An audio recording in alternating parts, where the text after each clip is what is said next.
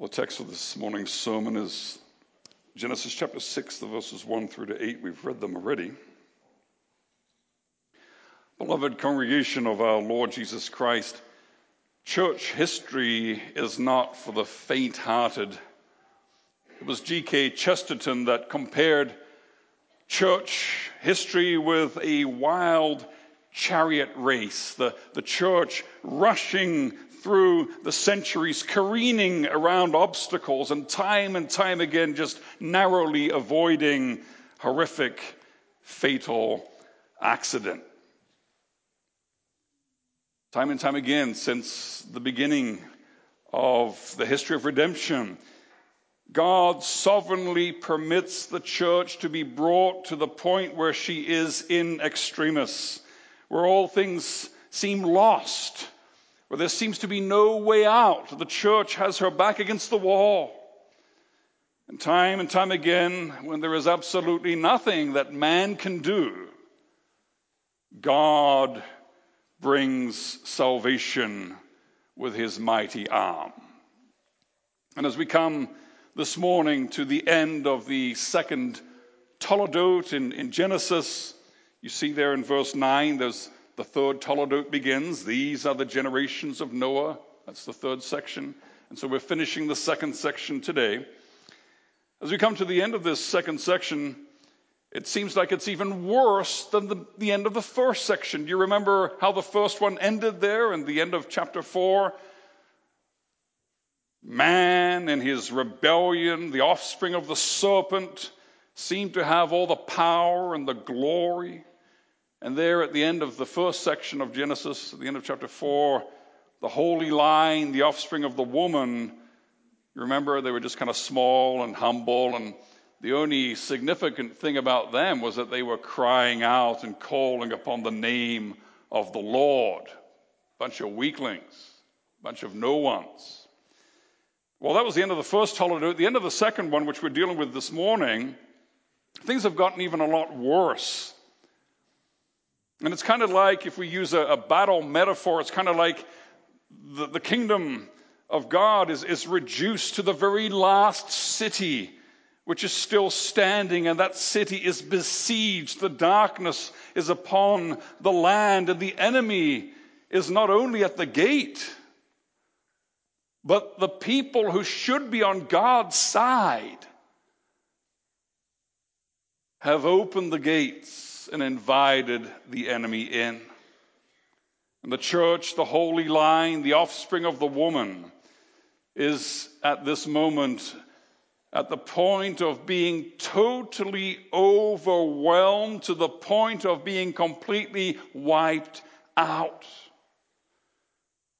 The history of redemption is hanging here by a thread. And then, just when all seems lost, the banner of the Lord of hosts appears on the hill above the city.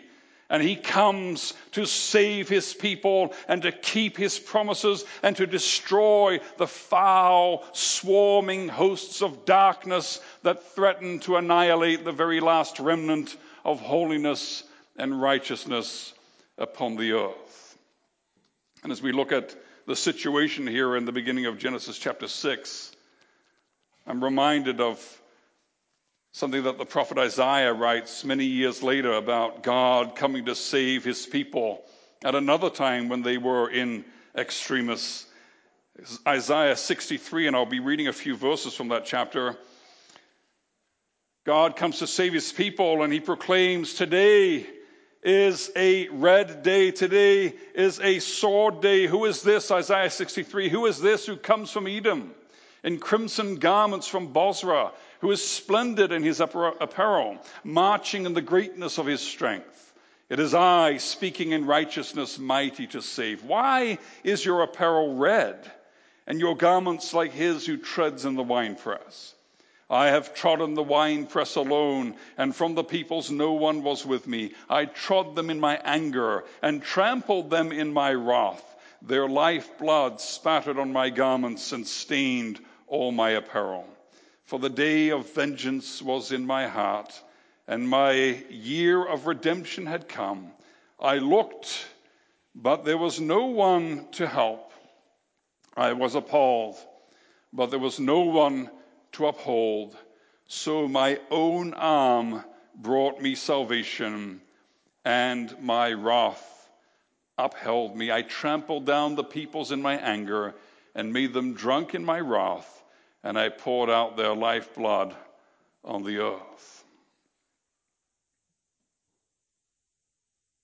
God is a God of compassion. God is a God of life, of forgiveness, long suffering. God is a God who does not delight in the death of the sinner, but that he repent and live. But there is a time when God's patience comes, patience comes to an end. And there is a time when God finally says to the sinner, okay, that's the way you want it. If that's what you're going to hold on to, then here are the consequences. And that's what we see in our text this morning. Let's look at verse 1 here. When man began to multiply on the face of the land, man began to, to multiply. The Lord doesn't give us a lot of details about all the children that were born to Adam and Eve and to, to uh, Seth later on and to Cain. And so we kind of wonder what does that mean? Man began to multiply. How many people were there? We're 10 generations from creation here. And I did a little bit of work with uh, some Google spreadsheets. And I first of all punched in a, a childbirth rate that we have in Canada, 1.6. And I found that within about five generations, after there were about eight people on the earth, that was the end. That's not a sustainable number. So it definitely wasn't a childbirth rate of 1.6 that we're looking at here. Then I punched in a bit of a higher number. I punched in the number three. And if you have an average of three children born to every couple, then after 10 generations, you have about the 10th generation will be about 115 people. Okay. And then I punched in 10. And you've got to think these people are living for centuries. And there are sons and daughters born to them. So 10 could be a, a reasonable number. Uh, some, some people nowadays have 10 children, and, and, and, their lifespans are a lot shorter nowadays. And if you punch in 10 people per couple on average, then after 10 generations, the 10th generation will be about 20 million people. So having lots of children makes a difference. And then just for the fun of it, I punched in the name, the number 18. 18 there is in our church at least one person whose mother was one of 18 children. There are families in this short term that we have nowadays of life that have can have that many children. So when you type in 18 into the formula, after 10 generations of an average of 18 children per family, per couple, you have the 10th generation is made up of 7 billion people, which is a little less than the current population of the world. So we don't know what the number is. We know that the Holy Spirit teaches us that there were a lot of people, and it is possible with lots of children, it's possible that there were certainly millions of people on the earth at this time. And then in this situation, the sons of God saw that the daughters of man were attractive, says the scripture. Now, sons of God, we've got to figure out what that means. Uh, those of you who heard the sermon on New Year's Eve from Psalm 29, remember that sons of God can be used in the scripture to describe great spiritual powers and angels, and can even be used to describe great and mighty human authorities like kings. And, and so that's definitely one legitimate interpretation here that, that mighty kings uh, married daughters of man, whatever that means. Maybe they married people that were from the common people. That's one possibility. It could also mean that uh, angels came down and married human females. That's a possible interpretation of this, this phrase, the sons of God. Possible, but certainly not probable or even likely because angels are spirits. The Lord Jesus says in the New Testament that angels do not marry. And yet, look in verse 2 here, they took as their wives any they chose. And, and the language here in Hebrew is very clear. These are not uh, relationships of fornication like the, the Greek gods and demigods that just kind of hook up with uh, human females now and again uh, whenever they feel like it. These are actual marriages. It, the, the, the language used here is the language that the scripture uses when a man and a woman are married before the Lord and they f- form a family together. If you look at Luke chapter 24, if you just turn quickly in your Bible to Luke 24, the Lord Jesus tells us a little bit about spirits and what they do or don't do. Luke 24, 39, this is after the resurrection, and the Lord Jesus appears to them in verse 36. Verse 37, they're startled and frightened. They thought they saw a, a spirit. In Luke 24, verse 39, the Lord Jesus calms them down. He says, See my hands and my feet, that it is I myself. Touch me and see, for a spirit does not have flesh and bones as you see that I have. So spirits don't have bodies, and you, you need a body to, to get married and have children. And then in verse 42, or 41 and 42, he asks them for something to eat, and they give him a piece of fish, and he eats it. And that's another way that he's showing that he's not a spirit. He's, he's actually got a real body. And that's something that spirits don't have. That's something that angels don't have. They, they can't eat and they can't get married. They can't make love. They can't have children. And yet, what about the angels that were with God that visited Abraham. Still remember those three that came to visit Abraham, and Abraham mixed them a meal, and then they go and talk about Sodom and the destruction of Sodom? They ate. The Bible says they ate. So, how does that work? And think about Peter. When Peter was in prison in Acts chapter 12, you remember the angel that came and woke him up? How did the angel wake him up? He either pushed him or tapped him or maybe gave him a little kick, but he, he, he, he shakes him awake physically. How's that possible if he doesn't have a body? How are we to understand these things? Well, in summary, the nature of angels is that they are spirit, they have no body, they don't eat, they can't get married. And these, these things that I just mentioned are uh, anomalies, they're not common occurrences. We could see them as miraculous occurrences where at certain moments in the history of redemption an angel ate or physical contact occurred, but that's a miraculous occurrence. It's, it's outside of the ordinary way of created reality. It doesn't reflect uh, on the normal nature of angels. Nothing in Scripture indicates the possibility of angels, let alone fallen angels, marrying human females. Now, you may have heard of the book of Enoch. And you may have maybe even watched that uh, unfortunate movie in 2014 uh, about Noah. That kind of stuff is pure speculation. It's myth and, and fantasy with a few facts thrown in for good measure. It's certainly nothing that we should use to interpret or to understand the holy word of God. The book of Enoch, if you've read about it, if you've come across it, heard about it, uh, all that story about the watchers and all these other things, Uh, is simply Jewish myths and fables, and the apostle in the New Testament teaches us to stay far away from those kind of things. The simplest explanation here is that the sons of God is the holy line, the offspring of the woman. It is, is the, the church. And we can have a quick look at certain verses in the scripture which would back that position up. Deuteronomy 14, verse 1, for instance. In Deuteronomy 14:1, what does the Bible say? You are the sons of the Lord your God. Sons of God is applied to the people of God. Psalm 73, verse 15, if you turn quickly to Psalm 73, 15.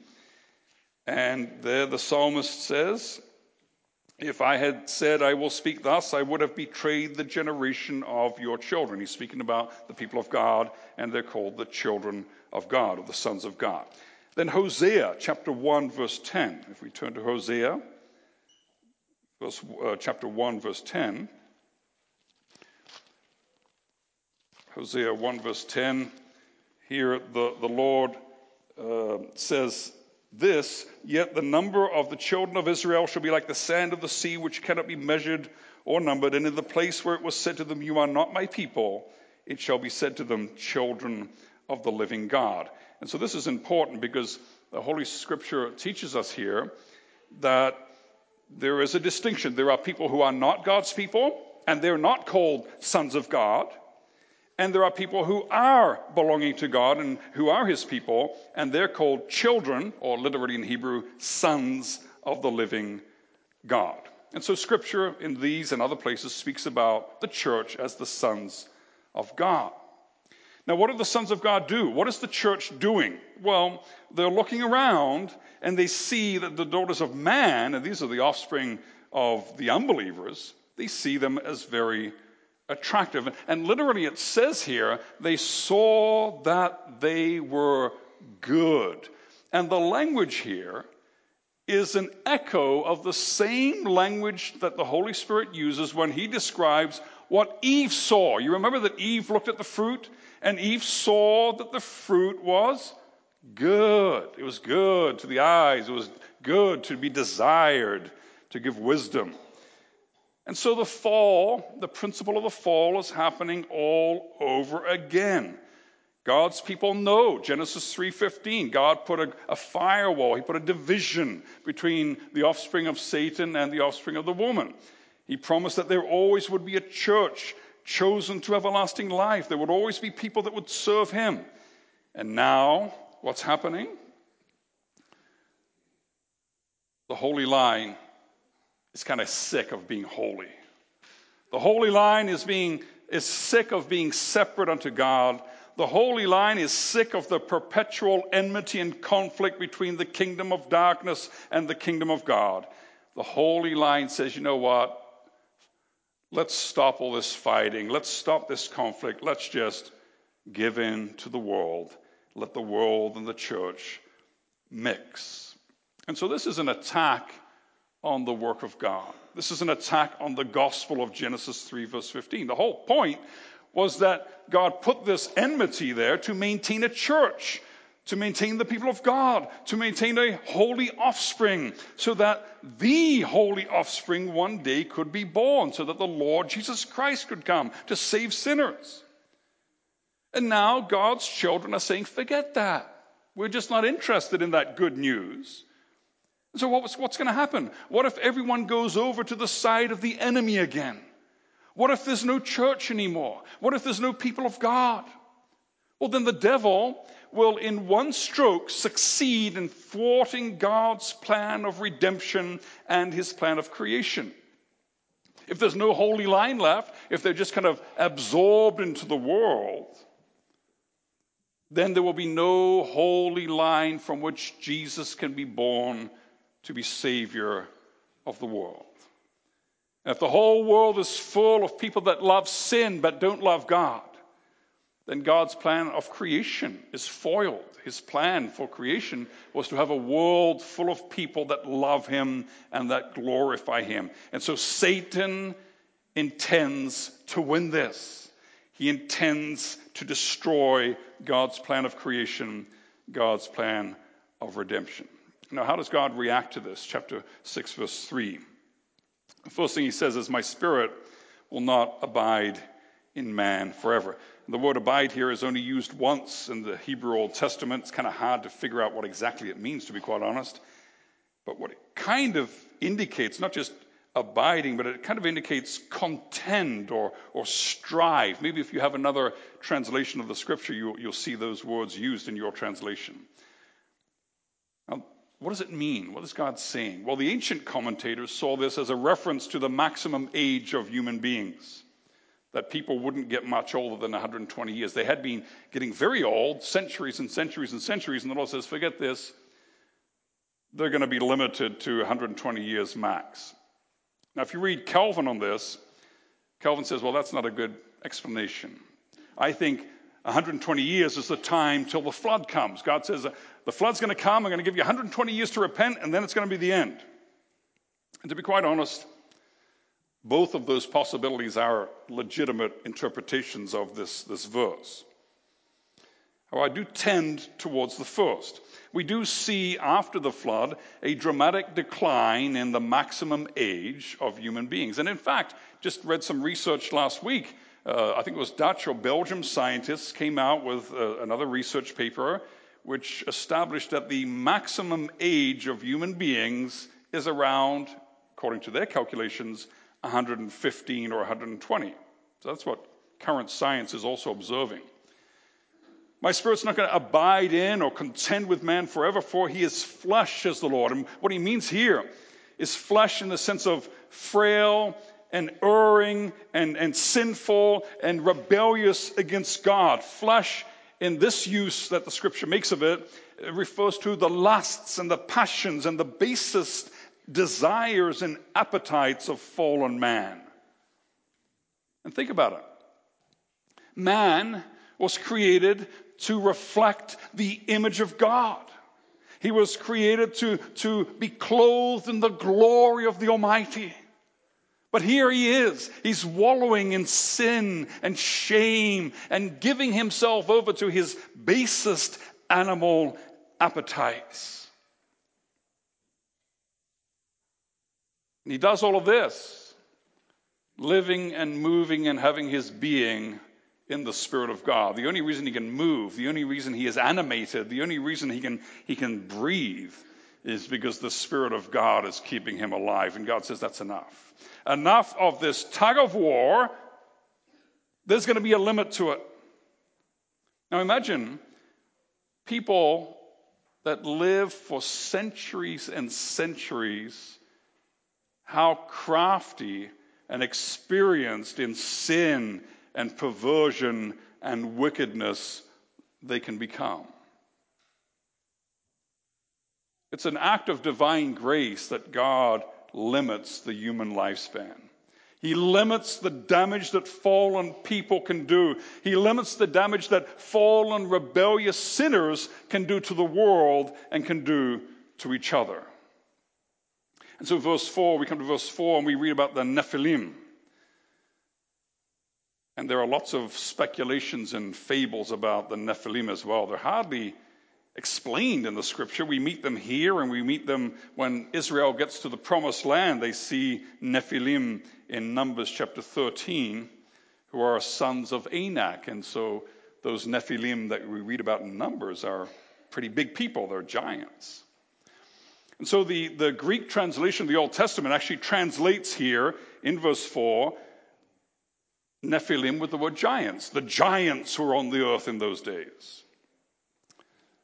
Well, that's not what the word means. We don't know what the word does mean, but we, we can conclude that it does not necessarily mean giants. The, the Greek translation of the Old Testament is importing the giant idea from Numbers 13, verse 33, where the, the spies say, We saw the sons of Anak, the Nephilim, the giants. Well, the thing is, the Nephilim that we read about in Numbers can't be descendants of these guys in our text because the flood comes between and everybody dies except Noah and his family. So, what's common? What's common between the Nephilim here and the Nephilim in Numbers that we see in the, the promised land when God's people come there later on? Well, what's common to them both is that they are powerful, they are mighty, they are men of renown. They are strong. They are powerful. They are tyrannical. They are bloodthirsty, proud, arrogant, violent. People, the kind of people that you don't want to mess with.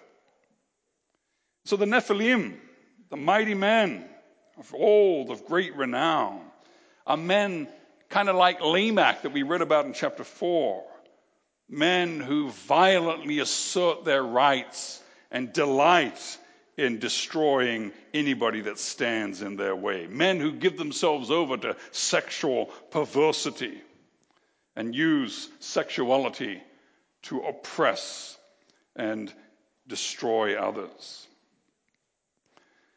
Now, a lot of people think, well, these Nephilim are a result of the marriages that happened. But look carefully at verse 4. The Nephilim were on the earth in those days when the sons of God came into the daughters of man. So they, they were around. This is, they were contemporaries. The situation was that there were these Nephilim guys, there were these violent, proud, arrogant, strong, tyrannical people. And in that period, when they were around, then God's people started giving up on the fight and they started giving into the world and they started loving the world and, and getting married literally to the world. So, this is the picture.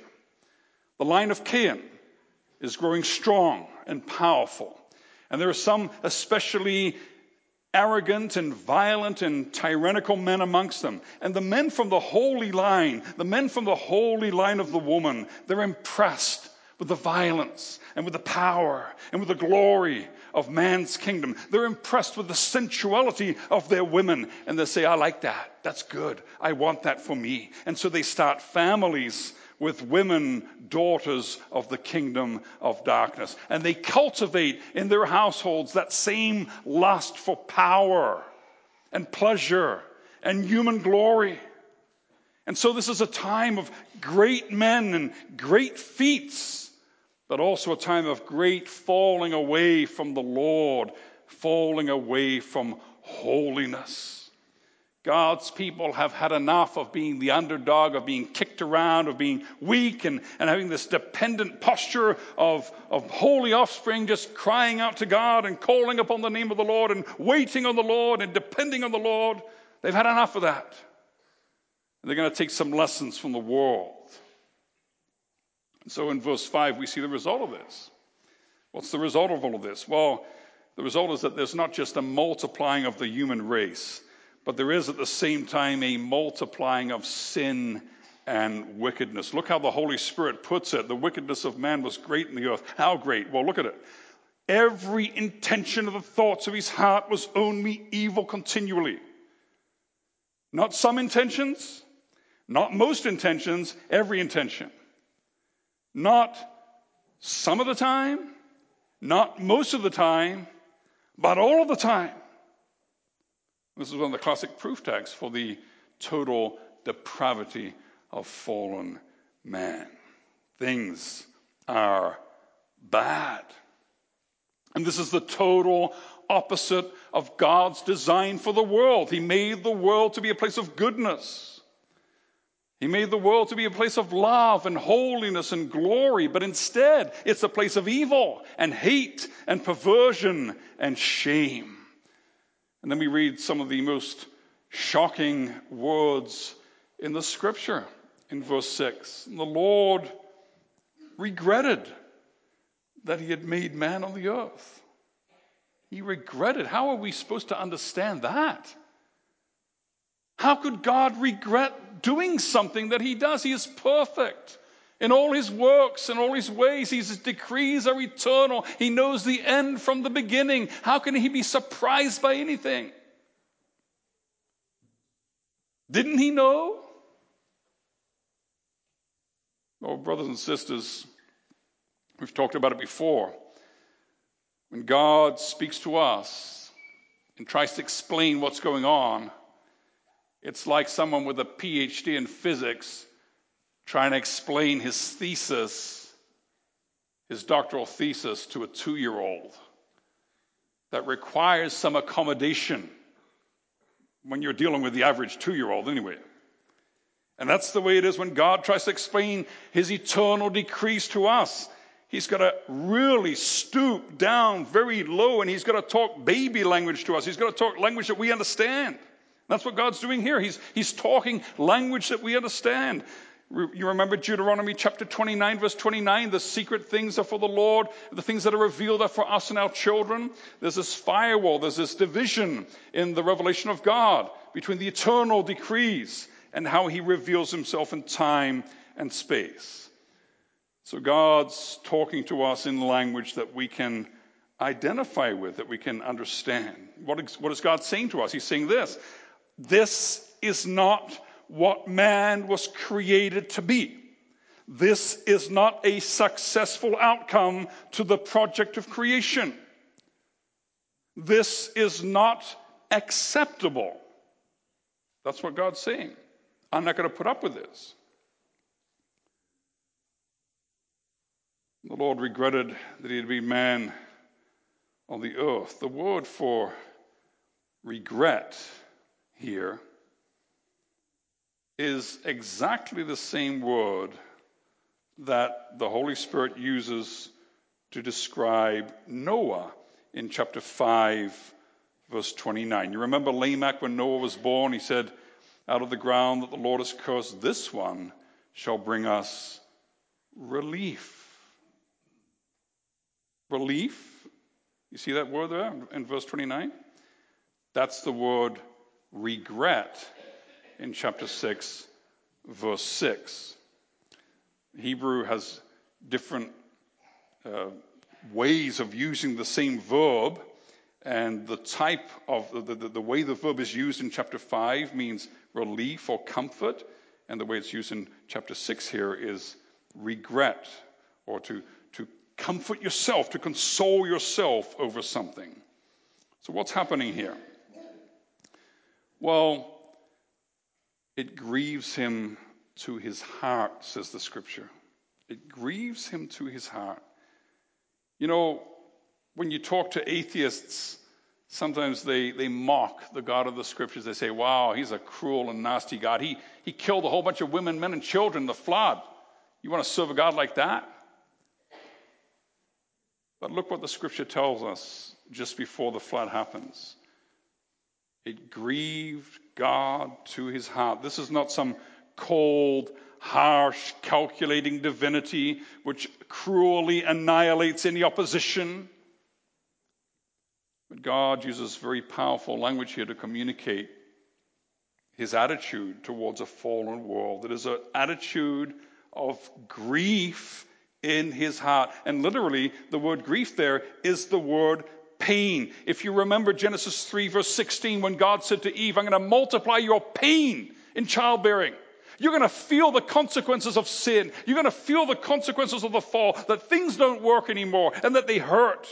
That's what sin does. It breaks stuff, it ruins stuff, it hurts. And she feels that in her office as a, a life giver. And then in Genesis chapter 3, verse 17, the very next verse, then, then God says that to the man as well. You're going to have pain. You're going to be working the land, but it's going to be in toil and pain. It's going to hurt. It's the same word. The same word. You're going to feel the hurt. Sin hurts. And it's that exactly the same word that is used in Genesis 3:16, Genesis 3:17 that is used here and translated in our verse as grieved. We can also translate it pained him to his heart. God feels the hurt and the brokenness that our sin and rebellion have caused. Sin and rebellion are things which pervert the very structure of the nature of creation, and so it hurts because it's not supposed to be this way. And fallen men and fallen women feel that pain. And God tells us today, I feel that pain too. I feel it in the very innermost part of my being.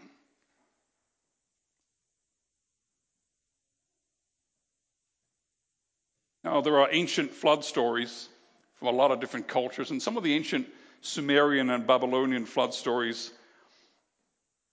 they're kind of fun to read, but they're so way off. And, and they describe the gods being sick of doing work, so they create humans to do the work for them. And as they sit around in celestial indolence, they look down and they're like, wow, these people are multiplying very quickly. And the more that there are of them, the more noisy they are. And after a while, the gods get sick of all the noise. They say, you know what? We've got to solve this noise problem. So let's just kill them all. And so they send the flood and they kill them all. That's how the unbeliever remembers the flood in those ancient civilizations around Israel. That's not the way that the Holy Spirit describes the situation at all. The true history records that God is grieved in his heart. And so he moves on to, we move on to verse 7. I will blot out man who I've created for the face of the land, man and animals and creeping things and birds of the heavens, for I am sorry that I have made them. Now look at the language here. I'm going to blot out man. He's going backwards in the creation account. Man was the final uh, thing created, but now he's going to erase man, erase the animals, the creeping things, and the birds of the heavens. He's going to, and we'll learn about this in the next chapters, he's going to totally undo the creation week. We're going to get back to the very beginning of Genesis chapter 1 when there is no distinction between the dry land and, and the water. God is going to take creation apart. What's going on here? What is God saying? And why is he saying it? Brothers and sisters, what we're talking about here is not a cruel massacre of a cruel God, but what we're reading here is grace. God so loved the world that he did not accept that that beautiful thing that he had made was gummed up with the foul pollution of sin and violence and death. It's like, for those of you who work with motors and engines, if you've got a I'm just, I'm, I don't know a lot about them, but I'm guessing here. If you've got an engine which is really gummed up with filth and with dirt and, and, and oil and stuff, and, and maybe only one cylinder is still working and, and the other, the pistons are all twisted and broken and the thing really isn't working, I guess at a certain point you just have to take it apart. Take it down and strip it down and, and scrub all of the parts and replace the broken bits and then put it all back together again. Hopefully, that analogy works for at least some of you. But that's kind of what God is doing here. He's going to take the creation apart and put it back together. For I am sorry that I have made them. The Hebrew word is nacham. Nacham. Lamech said, This Noah that was born, this Noach, hear the sounds, Noach, he will give us nacham, he will give us comfort. And so we see those same echoes here in the end of our text. I am sorry, Nacham, that I have made them. But Noah, Noach, found favor in the eyes of the Lord. And here we see in all the darkness the glimmer of the gospel in our text. Noah found favor. Why did Noah find favor? Was he like a really good guy? Was he the only one without sin? And the Lord said, Wow, I really admire you, Noah. I need you to be with me. No, it's the opposite. Noah is finding favor in the eyes of the Lord. And after we learn that, the consequence is, verse 9, Noah was a righteous man. That's a result of grace. And if you turn to the Hebrews chapter 11, you see that it is an act of grace that he was a righteous man. That's what the Hebrew, uh, the, the author of the letter to the Hebrews tells us. So he was righteous. He was blameless in his generation. Well, that wouldn't be too hard, would it, in that generation? And he walked with God. And so what we have here is a faithful remnant. God will gather, defend, and preserve for himself from the beginning of the world to its end a church chosen to everlasting life. That's what God's doing here. He holds on to the little thread of the history of redemption. He holds on to the antithesis to the holy offspring of the woman. Now, what do we learn from this text for ourselves today? Well, we learn this when the church loves the world, the church does the devil's work. The church militates against the work of God. Now, we may think to ourselves, well, you know, most of us have not married an unbeliever, so what does this really have to do with us? Well, the thing is this we can be in love with the world without marrying into it. We can take the world into our homes, into our hearts. And when we love the world and the things of the world, then we work against the work of God. We work against the Holy Spirit. What does the Lord Jesus tell us? Through the Apostle John, he says, Do not love the world or the things in the world. If anyone loves the world, the love of the Father is not in him. For all that is in the world, the desires of the flesh, the desires of the eyes, and the pride of life is not from the Father, but is from the world. And the world is passing away along with its desires, but whoever does the will of God abides forever. What does Scripture teach us? It teaches us this the more we love the world, the more we love the things in the world, the less room there is in our hearts and lives for the love of the Father. And there's this pressure on the church to conform there's this pressure on the church to, to make partnership with the world. There's this pressure on the church to exegete the scripture with the cultural hermeneutic, to preach a message which the world finds acceptable and palatable. There's a pressure on the church of God also in our days to trim our sails to the prevailing winds in the culture, to soft pedal the teaching of scripture about holiness and marriage and sexuality and all the things where it most offends those around us who do not love God. And we are called to be prophetic and to stand for righteousness as Noah did. He was a preacher of righteousness. He built the ark, he called people to repentance. And we're living in similar days today. Jesus says in Matthew 24, For as were the days of Noah, so will be the coming of the Son of Man. For as in those days before the flood, they were eating and drinking, marrying and giving in marriage, until the day when Noah entered the ark, and they were unaware until the flood came and swept them all away, so will be the coming of the Son of Man. Jesus says it. There's another flood coming, and it's not a flood of water, but it's a flood of fire. And as we prepare for that day which should come at any moment, we are pointed to one who is greater than Noah, someone who was born to give us comfort, someone who was born to be our only comfort in life and death, someone who was born to give us rest and relief from all of our toil. Come to me, all you who are weary and burdened, and I will give you rest. We are called to look to him who was born to be our righteousness, and it is him whom we must proclaim in the midst of a wicked and perverse generation. We lift up and proclaim the name of Jesus. And we call people to turn from sin and to turn to the Savior. And we don't love the world. We don't embrace the world, but we delight in proclaiming God's love to the world around us even to our persecutors, even to those who hate us and hate what we stand for, even to those who would strive to destroy and shut down Christian education and who would mock us for our beliefs. We long to see them knowing the love of God and saved. We long to see more sinners brought from death to life. And we long to see more people bowing the knee and confessing the name of Jesus because he is building an ark. And the ark he's building, he only uses the wood of one single tree to build it. It's the wood of the cross upon which he was crucified. And the ark that he is building is the church. And when he comes in judgment, the, the ark, which is the church, will float above the fire of judgment, the flood of fire which will purify the world. And on that day, all of his and our enemies will be defeated forever. And all who refuse to love Jesus, all who insist on loving sin, God will wipe them out.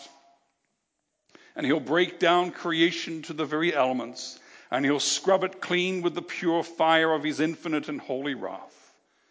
And so, brothers and sisters, we can have comfort and when we are overwhelmed and surrounded by strong, powerful forces that love perversity and hate God and His church, and when the church looks so small and insignificant in the eyes of the world, then we can sing the psalm we're about to sing.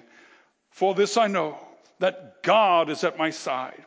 My foes will flee when he appears in splendor. When we are oppressed, when the enemy is strong, when we're afraid, when sometimes all seems lost, we trust in God. We praise his word because he has shown favor to us.